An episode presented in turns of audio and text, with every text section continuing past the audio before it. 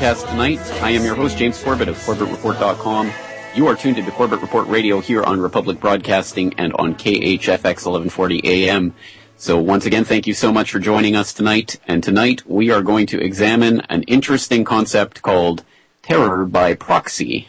And what on earth do I mean by that? Well, I have some stories lined up for you that will rock your socks off with truth and information because there is an organization that is just one example of this uh, greater theme of terror by proxy that is gradually working its way into the news, but the, uh, of course, the spin that the establishment mainstream media is trying to put on it is just in your face, ridiculous Orwellian doublespeak. So we're going to peel back the layers of that doublespeak tonight and take a look at the reality underneath.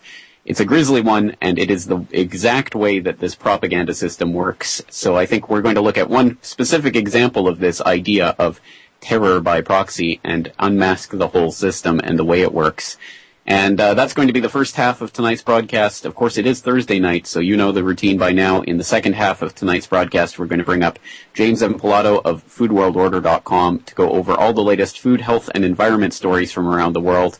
And since it's Thursday, of course, there will be open lines in the first half of the broadcast. Anything you want to get in and talk about tonight, 1-800-313-9443.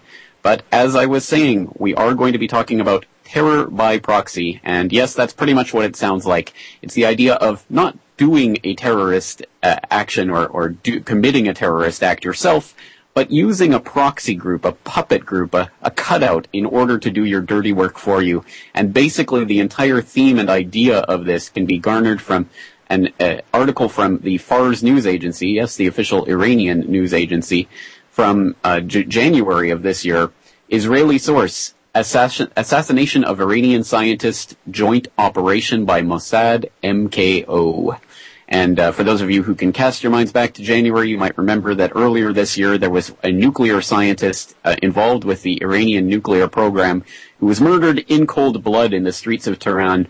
Uh, a bomb planted on his car by a speeding motorcycle, and that was reported on briefly at the time, and then swept back under the carpet because it's one of those stories that doesn't quite fit in with the whole idea that the Iranians are the scary ones and they're the source and the font of all evil on this planet. And uh, who was the one who was assassinating their nuclear scientist? Oh, let's not talk about that. Let's let's distract you with the latest celebrity garbage.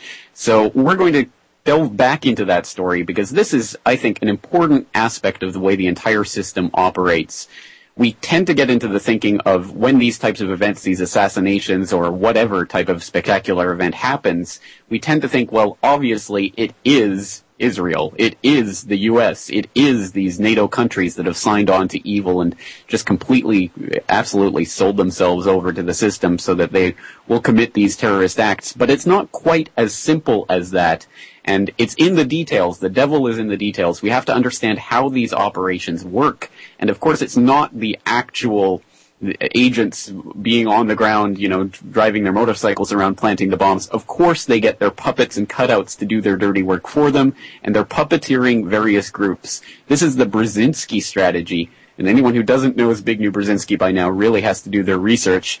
And unfortunately, it can be difficult because it's difficult just to spell his name. But if you uh, need help with that, just go to the show notes for tonight's episode, corbettreport.com slash radio, to start reading up on Brzezinski and his idea of puppeteering different groups against each other so that you don't even have to get involved directly. You don't have to put your boots on the ground. You don't have to put your men in harm's way. You don't have to get your fingers or your hands dirty. You let them do it for you and then you let uh, the blame, if it ever comes, come on them, not on you. So it's uh, it's just another aspect of the whole mind control system that they use to try to keep us constantly directed towards the wrong targets and not really look at what's really happening. But tonight we're going to start unmasking this MKO or MEK organization. What's what's really behind it and, and who's really pulling its strings. So let's stay tuned right there. We'll be back with more after this.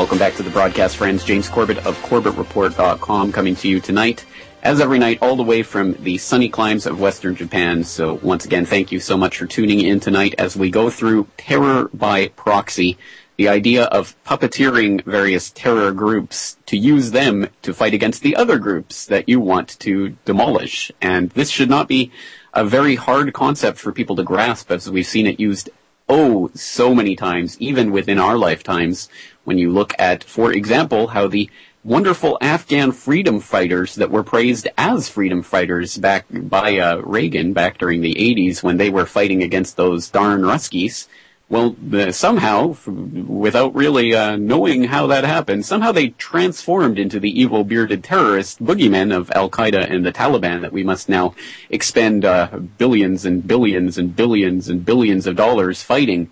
Because uh, for some reason they, they seem to be as menacing as the Ruskies ever were and demand as much of the American military's attention or somehow I don't I don't quite understand how that works, but I think we all understand what's really behind that. Anyway, tonight we're looking at a different example of that exact same phenomenon about how a group can be supported, uh, d- despite the fact their their their terrorist leanings, they can be supported by the by Israel and the U.S. and the West generally, and uh, made to look like the freedom fighters in in the whole uh, bang and kid and caboodle. But when the layers are pe- peeled back, and as they get into power, and eventually they'll become the next boogeyman for the next stage of the game. And of course, it's all about just keeping military forces in that region keeping things stirred up, not let, letting anything stabilize, not letting a stable government ever come to power that actually seeks to do anything for its citizens. So in order to do that, they have to constantly be f- taking these groups and, and, stirring them up into a frenzy and directing them at uh, whoever's in power at the moment. And of course, that's exactly what we see happening in Iran right now. And before the break, I was mentioning a very important story that I hope everyone will go and take a look at. Once again, corbettreport.com slash radio is where you can find the notes for all of these episodes of Corbett Report Radio. And uh, we're looking at an article titled Israeli Source, Assassination of Iranian Scientist, Joint Operation by Mossad, MKO. And it says, quote, Israeli sources confirmed that the terrorist attack which killed a senior Iranian scientist in Tehran on Wednesday was a joint operation carried out by the agents of the Israeli spy agency Mossad and the anti-Iran terrorist Mujahideen Khalq organization, MKO. My own confidential Israeli source confirms today murder was the work Today's murder was the work of the Mossad and MKO, as have been a number of previous op- operations I've reported here. Richard Silverstein, a senior Jewish American journalist, said in his weblog named Tikkun al-Olam. And it goes on uh, in some detail to talk about that operation, which again, many of you might remember from earlier this year when uh, Masood Ali Mohammadi was blown up right in the middle of the streets of Tehran on January 11th, 2010. Sorry, that was uh, actually a, a, while ago now. Um, we're talking about the one that, that, occurred earlier this year. I don't have the name of that scientist right off the top of my head here, but uh, but of course we've seen the assassination of a number of Iranian scientists in Tehran in recent years, and it's something that's been reported on in bits and pieces in the Western media, but never pieced together. And of course, one could imagine what the repercussions would be if American nuclear scientists were being blown up in the streets of Washington or, or New York or Chicago or, or California or wherever. Um, we can imagine what type of incredible headlines would be splashed across the pages of the uh, the New York Times and other such bastions of journalism every single day until uh, whatever entity they wanted to blame for it was basically bombed off the face of the earth. But when it happens in Tehran, it's perfectly okay, especially when it's our guys who are uh, doing it. And our guys in this case refers to that MKO, the Mujahideen e Khalq organization, and it's also referred to as the MEK, M-E-K, M-K-O. It's the same thing. That's somewhat confusing. So if you're looking for more information on this organization, you might find it under either of those headings. Some more information about the background of this group can be found again from Fars News Agency. You can find many sources, but let's just take this uh, this article from 2011. Muqtada Sadr reiterates Iraqi's demand for expulsion of MKO terrorists. And uh, some of the background of this group in the article, it says, quote, the group founded in the 1960s blended elements of Islamism and Stalinism, and participated in the overthrow of the U.S.-backed Shah of Iran in 1979. Ahead of the revolution, the MKO conducted attacks and assassinations against both Iranian and Western targets. The group started assassination of the citizens and officials after the revolution in a bid to take control of the newly established Islamic Republic. It killed several of Iran's new leaders in the early years after the revolution, including the president Mohammad Ali Rajai, Prime Minister Mohammad Javad Bahonar, and the judiciary chief Mohammad Hossein Beheshti, who were killed in bomb attacks by MKO members in 1981. The group fled to Iraq in 1986, where it was protect- protected by Saddam Hussein, and where it helped the Iraqi dictator suppress Shiite and Kurd uprisings in the country. And on and on. This is a long history here of this organization and the way it's acted as the sword of various enemies of Iran to go against the, whatever administration they want to get rid of. It's important to understand how the U.S. and uh, France and other outside powers were very much involved in Khomeini and the uh, the overthrowing of the Shah, who was starting to question uh, the whole role of the West in in Iran at that time, and was starting to show signs of fighting back against his masters, and uh, specifically calling out the Zionist influence against his government back in the 70s. There, well, they had to get rid of him, so they brought in Khomeini and the Islamic Revolution, and we know how they played ball with them uh, regarding that whole hostages, uh, terrorist, uh, for, terrorist hostages for guns and all of that. So anyways, that's all part of that backstory. But amazingly enough, this terrorist organization, which is listed as a terrorist organization by the U.S. State Department, has some pretty influential backers in Washington who are lobbying hard to get this delisted. They want this group delisted as a terrorist organization because these are the freedom fighters. They're fighting against those dirty Iranians, so they're our guys, and we have to support them.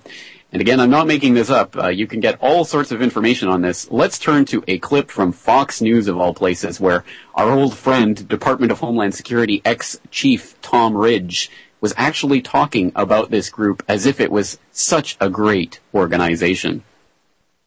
Secretary Ridge, I, I just want to, to define for our viewers what this is. This is a group called MEK, and as we understand it, they're people who are committed to a secular, democratic, and non-nuclear Iran. They sound important to Iran's future. Uh, they, they, they, certainly are.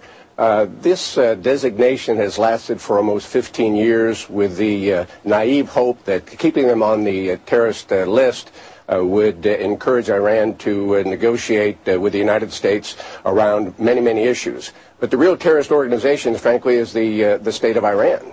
Uh, it is the world's uh, leading exponent and exporter of terrorism. They're responsible, I think, for a lot of the destabilization and death, not only in their own country, but in the Middle East. And frankly, these 3,400 men and women at Camp Ashraf uh, have been uh, vetted by the FBI and Justice back in 2003 and 2004. They found no evidence of any terrorist connections whatsoever. Blah, blah, blah, yada, yada, yada. Suffice it to say, they're our boys, and they're the freedom fighters against this Ahmadinejad regime. It's never a government when we're against it, by the way. Notice how that is. It's always a regime, and these are our boys who are doing the good work, fighting against the those those darn Iranians. And that's exactly the uh, the tenor of the coverage of this group in recent uh, in recent years. And you'll see that the EU actually delisted them as a terrorist group back in 2009. But uh, but now the U.S. is is well. There's some very influential people like Tom Ridge and many many others. Uh, some of the old neocon crowd uh, getting behind this MEK terrorist organization because they're fighting against Iran. And the latest twist and turn in this story is this bizarre one. Uh, I'm taking it from NationalPost.com, but it's all over the place. Uh, Friends of MEK warn of massacre in the offing, and it says, quote, Brigadier General David Phillips is the former commander of all U.S. military police operations in Iraq and served as the expert on all police and security operations for General David Petraeus, while Petraeus commanded American forces in that country. Today, Phillips is calling on Washington to forestall what he fears is a potential massacre in the making at a place called Camp Ashraf. Located in Iraq, Camp Ashraf is home to 3,400 members of the People's Mujahideen Organization of Iran, also known as MEK. Iranian dissidents General uh, Iranian dissidents General Phillips credits with having alerted the world to Iran's nuclear program, as well as saving his life. Etc., etc. So now there's uh, there, there's these 3,400 members of MEK at Camp Ashraf, and oh, there's so there's all this worry there's going to be a bush, butchering of them, a massacre. So we have to send in U.S. forces to help protect them, and and there's this big story developing. Oh, what's going to happen? And it, it, you, the more you look into it, the more surreal it gets. There's actually a website now, delistmek.com, that's all devoted to this all this pro MEK propaganda about how this group is just a wonderful group of freedom fighters and they're so awesome and we must do everything to protect them. And it's uh, got breathless daily updates about the situation at Camp Ashraf, etc. But absolutely the place to go about this to really expose what's going on here is an absolutely essential land destroyer report from December of 2011, landdestroyer.blogspot.com, exposed U.S. troops guarded terrorist camp in Iraq. And this uh, article starts by saying, in a move that almost defies belief, it's so brazen and hip- hypocritical, many will not believe it, no matter how many State Department officials confirm it. The U.S. has been guarding a terrorist training camp inside Iraq with U.S. troops and is planning to relocate them possibly in a freshly abandoned U.S. military base in Iraq, while D.C. lobbyists work feverishly to have them delisted, armed, and sent to conduct terrorist operations in Iran. And this is exactly the name of the game, friends. This is exactly how it works. They arm, they fund, they train, and they protect these terrorists. They get them stirred up and they send them and direct them towards whatever the boogeyman of the moment might be so that they don't have to do the dirty work. These organizations do it for them. And right now, MEK slash MKO or whatever you want to call them are definitely the cutouts in this operation. So we'll continue breaking down terror by proxy right after this break. You know it's time to get the facts straight. Rosicrucians, Freemasons. You know the people in the shadows, ashes eaters, Max Templars. The hour of illumination, few and unknown, many and known. All right, friends. All right, welcome back to the broadcast. We're here on Corbett Report Radio tonight on Republic Broadcasting, going over terror by proxy the use of cutouts and puppet groups to go after your enemies so you don't have to get your hands dirty. And that's exactly what we can see with the use and puppeteering of this MEK slash MKO group of, well, at the very best you could say is useful idiots, uh, people who will just do the dirty work and will do these assassinations at the behest of Israel and the US and the uh, NATO powers that want to have their way in Iran. And uh, and it just, I mean, the more you look into this organization and the people behind it, the the crazier and creepier it gets. Uh, you can't believe some of the people who are behind this, or maybe you can, unfortunately. Uh, former FBI Director Louis Freeh and uh, former Vermont Governor Howard Dean and former New York Mayor, uh, or is that America's Mayor Rudolph Giuliani and Wesley Clark and Lee Hamilton and all of these usual characters of the inside the Beltway elite. Ha ha ha absolutely just getting behind and on this bandwagon to delist the Mujahideen e Khalq, the terrorist organization, but they're our terrorists and they're going after those Iranians, so they must be good guys. And just more examples of how crazy all this is. Uh, there's a good one on foreignpolicy.com. It's called The MEK is the New Code Pink and it shows a hearing on Capitol Hill about the delisting of this organization, and it shows about 50 people who clearly have been paid to wear these shirts and just sit at the hearing, and are all sitting there in a, in a row wearing these yellow shirts that say delist MEK. It's such a ridiculous photo op. But there you go. That's the level at which the American uh, political system functions at these days, unfortunately. Another great place to go for information about this group and what's really behind it, uh, it comes from all places. Who can ever tell where good information is going to come from? But from all places, the Sunday Review of the New York Times, a uh, post by Elizabeth Rubin, uh, who wrote an article called "An Iranian Cult and Its American Friends." And it starts by marveling at how people like Howard Dean and Rudolph Giuliani are singing the praises of this group and uh, the, uh, the writer is saying, do, do, these people know anything about this group or where it comes from or what they've done? And it has some good background on the group, uh, including this quote. During the Iran-Iraq War in the 1980s, the group served as Mr. Hussein's own private militia, opposing the theocratic government in Tehran. For two decades, he gave the group money, weapons, jeeps, and military bases along the border with Iran. In return, the Rahavis, the MEK, pledged their fealty. In 1991, when Mr. Hussein crushed a Shiite uprising in the south and attempted to carry out a genocide against the Kurds in the north, the Rahavis and their army joined his forces in mowing down fleeing Kurds. Mr. Rahavi told, Ms. Rahavi told her disciples, take the Kurds under your tanks and save your bullets for the Iranian Revolutionary Guards. Many followers escaped in disgust. So the Rahavis then began preying on Iranian refugees and asylum seekers in Europe to fill their ranks. The Rahavis promised their, them salaries, marriage, family, freedom, and a great cause, fighting the Iranian government. Then the unwitting youths arrive in Iraq. What is most disturbing is how the group treats its members. After the Iran-Iraq war, Mr. Rahavi orchestrated an ill-planned offensive, deploying thousands of young men and women into Iran on a mass martyrdom operation. Instead of capturing Iran as they believed they would, thousands of them were slaughtered, including parents, husbands, and wives of those whom I met in Iraq in 2003. After my visit, I met and spoke to men and women who had escaped from the group's clutches. Many had to be deprogrammed they recounted how people were locked up if they disagreed with the leadership or tried to escape. Some were even killed. And it just goes on and on from there. Just uh, the bizarreness behind this group that suddenly is the cause celeb of the Washington Beltway Insider set. And they're being touted as if this is some great freedom fighting, freedom loving organization that really is this bizarre cult where everyone has to dress the same and uh, people have to go on these martyrdom operations and uh, it's just uh, creepy and weird. And just uh, one indication of that comes from that uh, foreign policy article we were talking about. The MEK is the new, new code pink, and writing about that hearing where these people showed up to wear these yellow delist MEK shirts at the hearing. Uh, it says here, we overheard one staffer at the hearing quip, "When your critics allege you were a cult, you probably shouldn't dress like one." Which I thought was at least a good one-liner. But uh, but absolutely, it's just a bizarre, bizarre thing, and it's one of those things where they just want the headline itself to get out there. I don't think they want people to really look into this group or who's behind it or what it says or what it does or any of its history or anything uh, of substance. They just want the idea that this is some kind of freedom fighting group that should be delisted as a terrorist organization. And of course, a lot of money and a lot of Washington star power is going into getting this done. And I have no doubt that it will be, if not under Obama, at least under the Republican puppet who will be ushered in next, uh, whoever that may be at this point.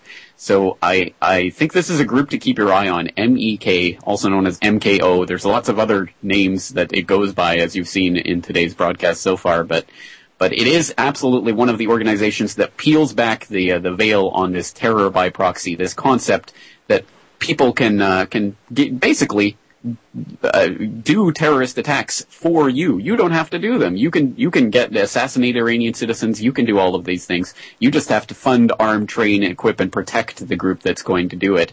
And uh, with the MEK, that's exactly precisely what's been happening.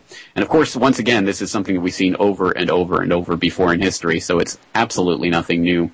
But on that note, I think that's it for the terror by proxy part of tonight's broadcast.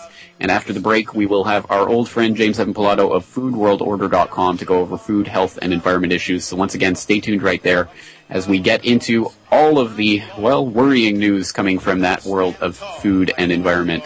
And we'll be back with more right after this. Security will prevail as sure as I'm the president. President Jimmy Carter. You're listening to the Republic Broadcasting Network because you can handle the truth.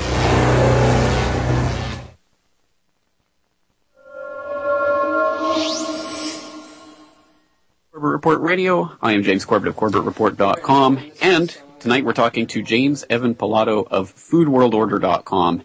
And uh, we're going to go into foodworldorder.com and the latest in food, health, and environment. So many stories to go over. We'll have to cram it all down our throats, so to speak. But uh, James, before we do, I, in the first half of this broadcast, I was talking about MEK and MKO or whatever you want to call them, and terror by proxy. And uh, of course, this is something that we covered on New World Next Week as well a while ago. So, uh, so any thoughts on the whole terror by proxy idea? I think the note that I made back on that New World Next Week episode, which, which again, I just kind of chatted to you. I was like, hey, we, we covered this. It was back in just, just December. So just a couple months ago. Funding Terror is, is the title we gave it. And I think I noted on there, as you did here, that the confusion of MEK or MKO again, I think probably to the average person who hears their nightly corporate news in the background, it's like, oh, it's all, it's just all those terrorists, right? You know, that it's just, they know it and hear it and it kind of goes away and it's an easily confusing and confusable thing. Exactly right. And and to my mind, that that seems almost like I, I, I don't know if it's planned that way, but it could certainly be used that way. If they do a bad thing, you know, they could be the MKO. If they do a good thing, they could be the MEK or vice versa or whatever. So that people don't even realize it's the same people. So that's mm. the level of Orwellian doublespeak we're talking about. But anyway, sorry to derail it. Let's go into the food world order because there's so much to go over tonight. Well, the, I was going to say I also quit to you there, kind of off mic, that I find it interesting that it's MKO. It's, you know, they're the ultra terrorist organization. Foodworldorder.com is only growing more and more, and uh, I think we have a, a new contributor that's going to write pieces. Actually, I've, I've, got a link to it, and we'll get to it in the in the binge and purge at the end of a new contributor whose first contribution blew me away. So, so I love the support and all the things that again, James, you and I were basically one man bands and we just try and connect and help each other kind of share information and, and maybe a, a helping hand in, in different ways and shapes and forms like Morgan Lesko of Wiki World Order, who helps host the videos I make out of these appearances on his YouTube channel. And just all those kind of ways we're able to kind of share around, I, th- I think is a is a great helpful thing. Absolutely agreed, and hats off to Morgan for doing that. It's uh, it's definitely a big help because, of course, GooTube won't let me upload anything more than 15 minutes, and they probably never will. So I'm glad there are other people out there that can help with that. yeah, yeah. If they haven't done it yet, I don't guess they're really gonna let us have it. But it, it's growing and getting larger, and it's and it's exciting. So there are a lot of things posted, and I think we can kind of touch on all, almost all of them. And and again, for folks, foodworldorder.com, we can now send out episodes through iTunes. So again, another thing that is problematic on some levels for for folks. James, I know you have your iTunes or hassles. That again, that's why we put things out on all these other different ways, and that's why you know we'll put New World next week up on Blip and on archive and on YouTube and on your Corbett Report servers.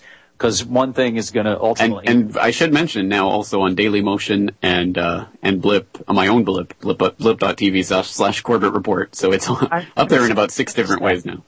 I I'd forgotten that as I was grabbing and and linking up your latest videos as I was scrolling through. I did now that you say that subconsciously noticed that I was like, hey, that's a Daily Motion video. So we'll just keep using as many different ways as, as we can. So needless to say, James, there's a lot posted on foodworldorder.com, but we'll begin with one that we only referenced towards the end of last week's show. And I think the headline we mentioned last week was, you know, studies show animal carcinogen in soft drinks. This story updated pretty quickly, but again, I haven't heard a whole lot about it, you know, beyond just the couple of things I have linked up from Sky News, you know, the phone hacking Murdoch News Corp operation. Coke and Pepsi to change the recipe to avoid a caramel color cancer warning on their labels. Coca-Cola and Pepsi are changing the recipes for their soft drinks to avoid being forced by law to put a cancer warning on the label. The caramel coloring in the drinks will contain lower levels of 4-methylimidazole, with a Wikipedia link for you to read about that wonderful bit, which has been added to the list of carcinogens in California law. Coca-Cola's recipe is being changed across the U.S., but will not be changed in Britain or the rest of Europe. An interesting phenomenon that I'll, I'll, I'll mention here too is that it's kind of a trend to get glass bottled Coke and Pepsi from Mexico because they don't have high fructose corn syrup in them. They actually have real sugar in them. So they're kind of a cool, trendy thing to get the glass, you know, Mexican versions of sodas. So they're changing the recipe to avoid, as, as many folks out there may have seen on different products or heard it said, you know, like NutraSweet and all that crap. You know, this product is known by, you know, to the state of California and calls cancer in lab rats. So to avoid that, Coke and Pepsi are changing their recipe. So I, again, I don't expect to see very much fanfare surrounding that here in the States, but there it is. Yeah, I, I know. I hate to be cynical about every story, but I, I just can't help it. I mean, th- there is, I suppose, something good about this. It will be slightly less cancerous and disgusting and, and terrible for your body, and it will have some slight effect on the overall health of the uh, the vast hordes of zombies out there who continue swilling their coke.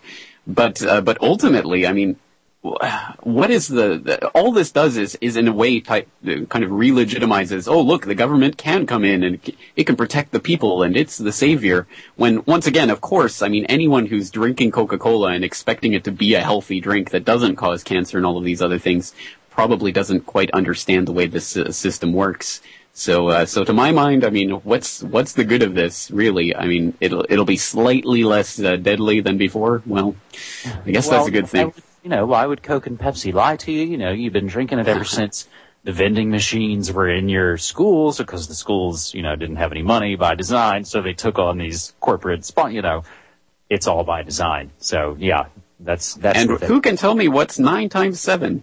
Coca-Cola? Partial credit. we, I mean, for the most part here, you know, one, we've got our big Berkey water filter so that's a huge part of, you know, our, our drinking, you know, intake. And then, you know, we've, I think we mentioned it on the show, right? We, we dumped doing San Pellegrino, nice, you know, fizzy water in the glass bottle from Italy. And we're like, oh, Nestle owns that. So we moved to at least a, a local company Natural Directions, which is owned by Western Family, which is based in Portland, Oregon. Right. And then let's be clear for the audience out there, we're not sponsored by anyone. We're not getting any money for any of this. We're just Absolutely. telling people what we do so that you know that uh, what what we're doing so that we're not up here in a cloud preaching down to people. No, th- no, thank you. And and I actually I I could and should probably do much more, you know, kind of disclaimers on on my shows and episodes. It's like I'm going to talk about a ton of, you know, references and films and movies and people and food and companies that doesn't necessarily mean I endorse them. So yeah, thank you for that caveat. But, you know, we're as talking about the water wars basically from Coke to thinking, well, okay, well, I'll just drink my own water at home. Nitrate contamination threatens California's drinking water. I, I think it's been said that perhaps the water wars may really be what happens before the, the food wars. But from civileats.com, they note the Food and Environment Reporting Network, that's the FERN, haha, dot org, the first and only independent nonprofit nonpartisan news organization that blah blah blah blah blah they've pushed and published their third report and i think it's in conjunction with uh, uc davis which actually i think is where our friend morgan lesko is. And it was first released on msnbc but it's called farming communities facing crisis over nitrate pollution study says reporter takes a deep dive into a new study by UC Davis that reveals that nitrate contamination is severe and getting worse for hundreds of thousands of people in California's farming communities. The most comprehensive assessment so far to date, the report also reveals that agriculture is the main source of 96% of nitrate pollution. James, this, you know, we could break it down or look at it on a number of levels you could look at it and say, well, ultimately they want to affect and change the way people eat. But you could also look at it and go, well, yeah, it is the factory farming. It is all that land. It is all that feed that it takes to make a cow to make, you know, the little tiny percent that you get back on the end of it being a burger. That is ultimately destructive. But I'm not ready to, you know, sign on to any one party line. But even when, you know, you try and step out of one box and stop drinking soda and you want to drink your own water, you realize, like we've discussed again on New World Next Week in our own shows, there's also the drugs and the pharmaceuticals and the rocket fuel and what else? Oh, what else? The uh, fluorosilicic acid, aka oh. sodium fluoride in quotation marks. Oh, yeah, no. I even for, kind of forget that one. That's because yeah, kind of the main one. Right. No, uh, absolutely, and and you include a handy dandy graphic with this uh, post that I hope people will go and take a look at that shows the the sources of nitrate pollution, and of course, what is the vast majority? What is the the, uh, the biggest source of the pollution? It's synthetic fertilizer, And uh, so, what do they suggest? Oh, well, if we have this gene revolution and use biotech and GMOs, they won't require as much fertilizer, so it'll be better. And of course, the exact opposite turns out to be the case, and study after study shows that GMO foods require more fertilizers, not less. So they're just polluting the planet more and more, and now they're polluting the genome itself and trying to play God with it and uh, we're going to be living with the consequences of that unless we do, as as we've stressed here numerous times, do what we can to try to get off that system and to avoid GMO foods in every way possible. And what is the name of that resource online that people can go to find out if their food is GMO or not? Oh, is it uh, uh, non-GMO project? Org? That's it, right? Is that the is that the address? I don't want to give out the wrong address, but yes, whatever that is, we'll put a link in for tonight's okay. episode. So yes, nongmoproject.org. That's it. Okay. So go there to uh, start checking on some of your food, and just don't buy any of the GMO garbage that they want to put in you.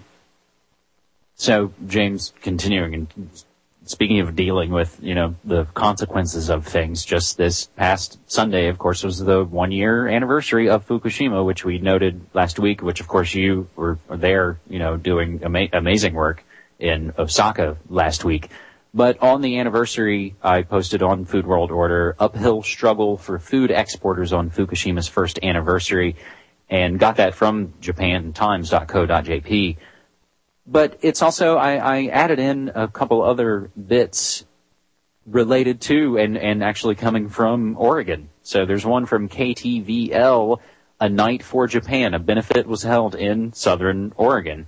And another one from Register Guard, which actually sources back to the New York Times, but they're specifically, explicitly discussing the Oregon coast. A year later, effects of Japan's disaster still unfolds. And James, I know you and I have, you know, time and time again, not only discussed Fukushima, but now we have recently mentioned, of course, awaiting the arrival of, you know, this, this toxic debris, perhaps. Uh, yes, it's not a question of if, but when. So, um, I guess you on the west coast of the U.S. have that to look forward to, and of course here in Japan we're not only dealing with the uh, the food supply, which is obviously a huge concern, but also the uh, the debris that's being burnt and scattered around Japan. So it's all part of the fun. You know, that actually reminds me of a sidebar note. I just picked up the latest issue of one of our free local weekly papers, the Portland Mercury, and their cover story is the first four minutes and it's the breakdown of the upcoming catastrophic Portland earthquake. As they say, the Pacific Northwest, you know, within the next 50 years is due for, you know, their big one. So they use the Fukushima anniversary to kind of lay out this, you know, you are there kind of scenario where, you know, in the first few seconds, and they, of course, it's based on studies, you know, about Portland, and they tell us, you know, which bridges will collapse and which things probably won't make it, and it's, it's a pretty kind of frightening piece. And and again, it always kind of constantly reminds me and, and my girlfriend even and I, even after looking at it, we were like, so again, you know, we kind of reminded each other of like, what's our kind of panic bit? Like we're meeting, you know, at X location and then doing this and that, right? Because that's the thing, you know, we can talk and talk and talk about this. And I think my friend Clyde Lewis kind of says this and you're said it in the same kind of way that, you know, gosh, when's the police state going to get here? It's here we've pretty much seen it. It's it's set up, but it's the where the frog boiling, as has been noted quite well. That's it, and and absolutely, your story is one that resonates obviously with people here in Japan who are always wondering, well, you know, the big one's uh, any day now. You know, when's it going to happen? And of course, there was one last year, so it could happen any time, and that's why people have to be prepared. And of course, to say, for example, in Japan or in California or in Washington to be prepared for a, a, a an earthquake, you know, the big one or whatever. That no one would make fun of that, but pre- preparing for you know economic collapse, oh, then you're a prepper, and oh, we have to make fun of you. So, so it gets spun off into that ridiculous spin. James, I think I can blast through some of the other posts before the end of this segment and we'll get to the binge and purge. But there's a quick bit on, of course, the South by Southwest conference is going on food porn goes digital, getting into, of course, you know, the digital sharing of food, which is kind of a fascinating bit. And I've taken pictures. We've taken pictures of some of the great home cooked meals we've made. I don't think I've gone so far as to share them online, but, but that is there. And it does have the unfortunate word there of food porn.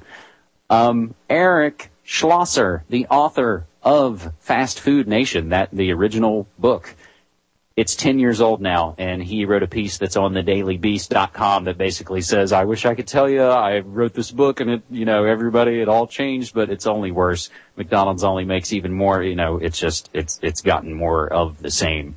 I've got bits from Reuters about better supplies to drive world food prices in 2012.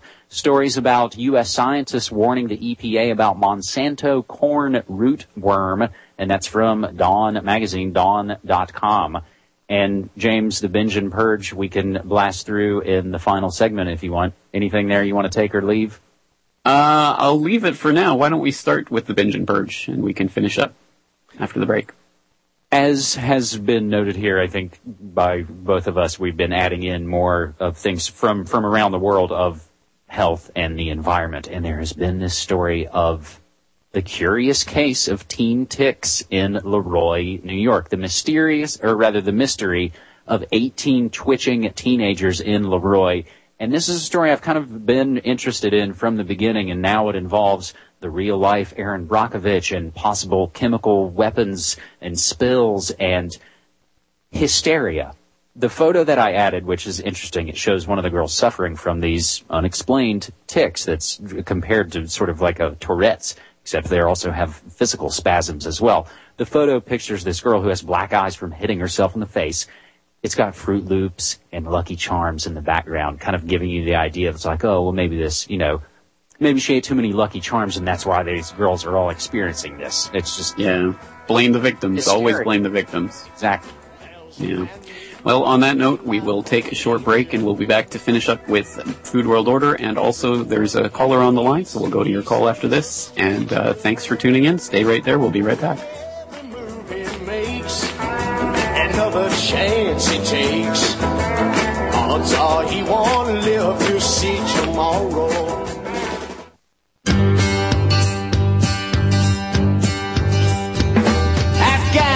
In Afghanistan, Vietnamese in Vietnam, Iraqis in Iraqi land. We've bombed them all. White phosphorus and napalm too. Bunker busters, daisy cutters. We bombed them all, friends. We bombed them all. And of course, by we, we don't mean you and me and the average person out there. We mean the bought and paid for political puppets who are commandeering the governments of the world in the name of the banksters who are really pulling the strings.